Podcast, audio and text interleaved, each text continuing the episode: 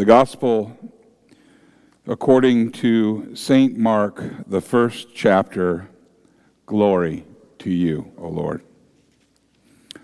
Our Gospel reading this morning is taken from the book of Mark, chapter 1, verses 1 through 8, and can be found in the Pew Bible on page 1551.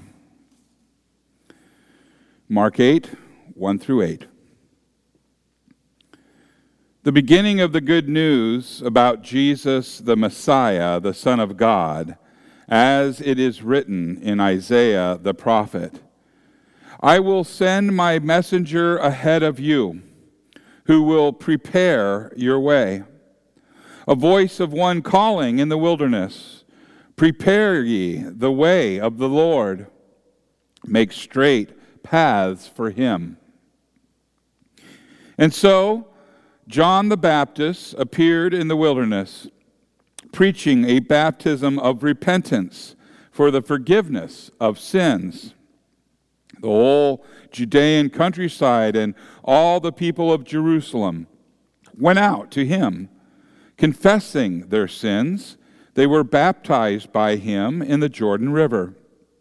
Now, John wore clothing made of camel's hair with a leather belt around his waist, and he ate locusts and wild honey. And this was his message After me comes the one more powerful than I, the straps of whose sandals I am not worthy to stoop down and to untie. I baptize you with water, but he will baptize you with the Holy Spirit. This is the gospel of the Lord. Praise to you, O Christ. You may be seated.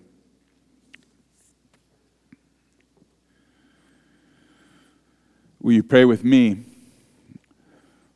May the words of my mouth and the meditation of all of our hearts be acceptable in thy sight, O Lord, our rock and our Redeemer.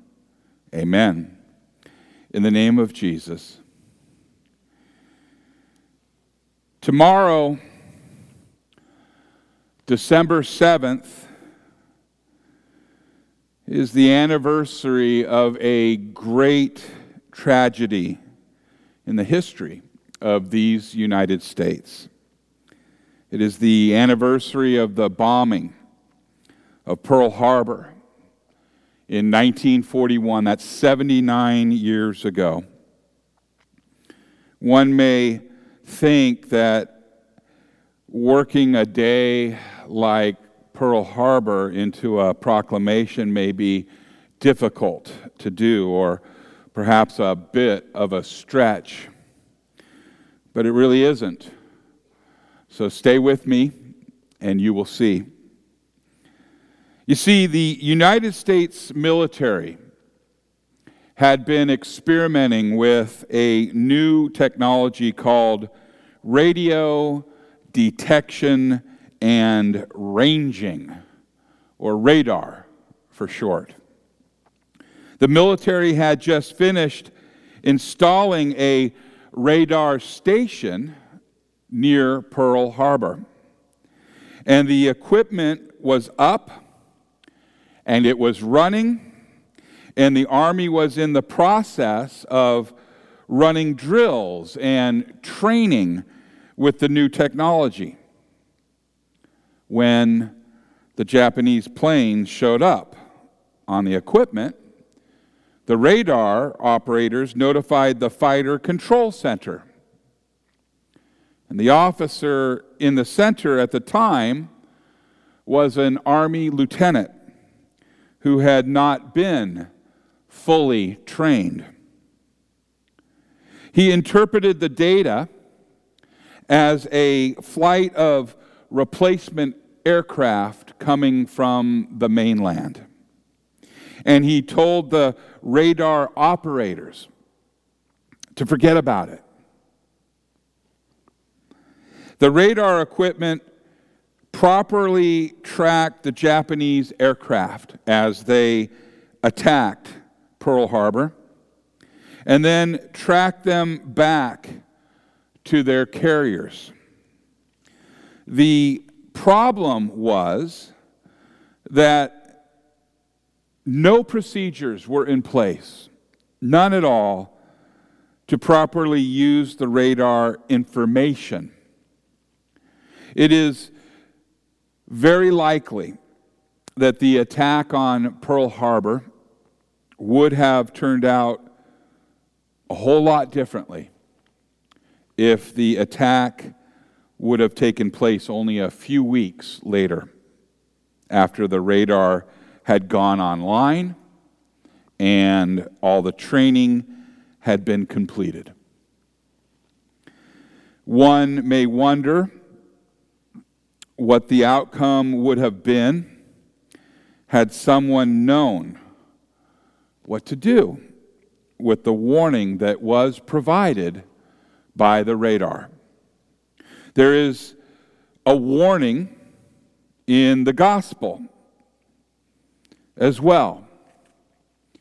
John appeared baptizing in the wilderness, proclaiming a baptism of repentance for the forgiveness of sins. Now, John followed the footsteps of prophets before him, who also proclaimed repentance and forgiveness. He was proclaiming this message with the word of God and the waters, the word and the waters of baptism. The importance of baptism in his ministry earned him the name John the Baptist. Now, John was the last of the Old Testament prophets. And just like all of God's prophets, he warned people of sin. And he proclaimed the coming of the Messiah to save us from our sin. Unlike his predecessors, though, he proclaimed Messiah after Messiah was born. Unlike the earlier prophets, Messiah actually came in the flesh, the incarnation, to hear John's proclamation. John's proclamation of repentance began with a proclamation of sin. In fact, all of God's prophets, every one of them, proclaimed sin. And faithful pastors also proclaim sin. Now, why is it that the proclamation of sin is so necessary? Faithful pastors need to be about that, but we know that people don't like to hear about sin. They sure don't like to hear about the punishment of sin, that is, temporal death here on earth and eternal death in the suffering of hell. That is not a popular message, nor is it politically correct. Truth is, we really wouldn't have to talk about sin if people were honest about the state of the world around us. What does that mean? Well, for example, we have always, we have always had the resources to adequately feed and clothe every person on the planet. The truth is that today, children still go naked. Today, children still starve to death. It takes a lot of energy, it takes a lot of resources and wealth to go to war.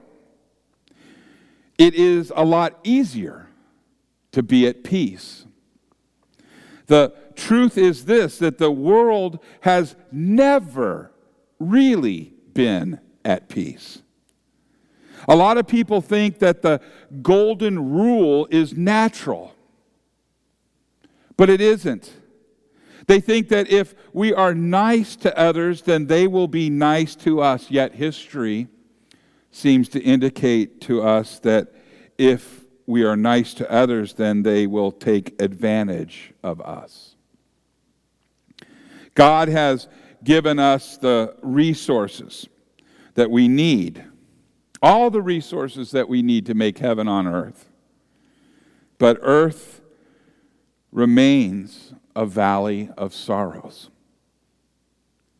If mankind were basically good, and we are not, but if we were basically good, we would have used the gifts of God to solve humanity's problems long ago. The fact that we still have problems testifies, no, actually, it proves that humanity is not good. The fact is that humanity's greatest earthly enemy is humanity itself. We have dictators, we have government bureaucracies, we have criminal elements, and others that work to suppress their fellow man. None of us, hear me, none of us is immune from the desire to exploit others for our own purposes. We have met the enemy, and the enemy is us. Now, there are plenty of verses in the Bible that tell us we are natural born sinners. But we don't really need the Bible to tell us this. It's obvious. It is obvious. Experience is enough to teach us that. We know this that we don't need to teach our children to lie. Do we? We don't need to teach our children to hate, to covet, or to worship self. The sins are all very natural. Instead, what do we need to teach our children? What do we end up teaching them? We need to teach them to share, to share, to serve, to love. What do you say? Thank you. Virtues in fact, are very unnatural. Even without the Bible, it's easy to see that there is something very wrong with people. If there weren't, we would have solved the problems of society long ago. Now, not only is humanity not honest about sin in general, but each one of us is in denial concerning our own personal sin. We, we tell ourselves things like this that although the world is really messed up, I'm not so bad. When things go bad around us, we tend to reply, It's not my fault. Even though the sin clearly belongs to us, we point at others and blame them. We follow in the footsteps of Adam, who blamed God for a defective woman. He did. John the Baptist comes along with his bony finger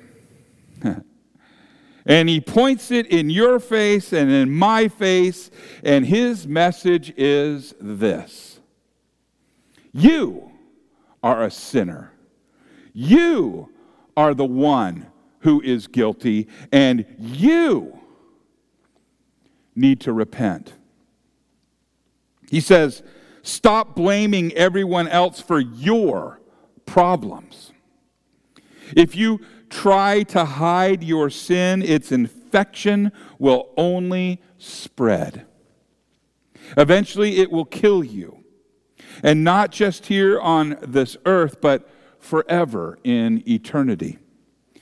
If you deny your own sin, well, then you deny your own sin at your own peril. And like John, all the faithful prophets of old and all the faithful pastors warn us of sin. But this is no good for us if we reject the warning. And just as the Japanese attack on Pearl Harbor was devastating, partly because an untrained Army lieutenant didn't know what to do with the warning that he had received, so also the warning that we heard from John in today's gospel does us no good if we reject it. If you could ask a survivor of the attack on Pearl Harbor, he would tell you that he would have given anything to receive the warning about the Japanese military was on its way. Such a warning would have had the potential to save thousands of lives. And in a similar way, in a similar way, the hearer should be grateful for pastors who warn of sin. And sadly, that is not the case. Often, not always, but often, the warning makes hearers angry. And pastors hear often, not always, complaints such as, How dare you tell me that I'm a sinner? How dare you tell me that I deserve eternal punishment forever in hell? I was told long ago by a mentor pastor that fire and brimstone doesn't have to be mean in order to be effective. Faithful pastors want to do what the radar operators wanted to do for Pearl Harbor. They wanted to warn of the attack of the enemy. They want, faithful pastors want the Holy Spirit to take their hearers toward the solution to their problem. They want the Holy Spirit to make their hearers aware of the primary problem, which is their own sin. And that all of their other problems, every single one of them, is rooted in that sin. John the Baptist calls on you to trust the Messiah and to repent. To get your sins out into the open, to confess them to Almighty God, to rely on His mercy, to look to the forgiveness of sins that you received through your baptism in that font and if you have not yet received baptism, then be baptized for the forgiveness of sins. John John was the voice in the wilderness that was hearkening to prepare ye the way of the Lord, the way of Jesus Christ. And he prepared the way. He pointed to the one who would follow him. As he said, After me comes he who is mightier than I, the strap of whose sandals I am not worthy to stoop down and untie. I have baptized you with water, but he will baptize you with the Holy Spirit. John exhorted his followers to believe in the Messiah who is to come. The mighty Savior is the one, the mighty Savior is none other than Jesus Christ. We know that. He is the one whom the prophets proclaimed, and he is the one in whom they believed. This mighty Savior is the solution to our problem of sin. He is the one who earned forgiveness for our sins, and He is the one that offers that forgiveness to us for free. He is the one who makes us holy in God's sight. And how did He do this? As mighty as Jesus is, as mighty as Jesus is, He demonstrate, demonstrated his might in weakness. And even though we are not worthy to touch his feet, he allowed mere men to nail him on a cross. And it was from the apparent weakness of that cross that Jesus demonstrated his greatest might in what appeared to be his defeat by death, we see, we know that Christ conquered death. That he became the solution for sin by taking our sin unto himself and paying the price for it in full. Jesus paid it all. All to him I owe.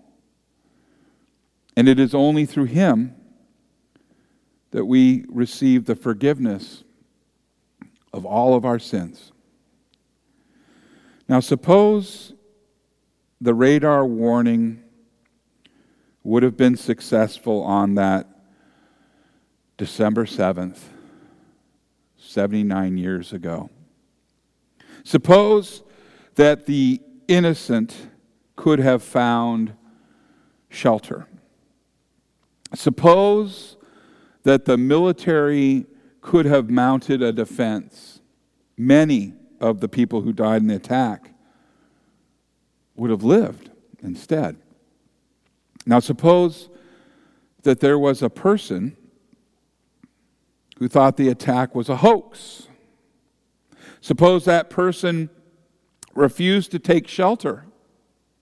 Suppose that person died that person would be dead because of his own foolishness.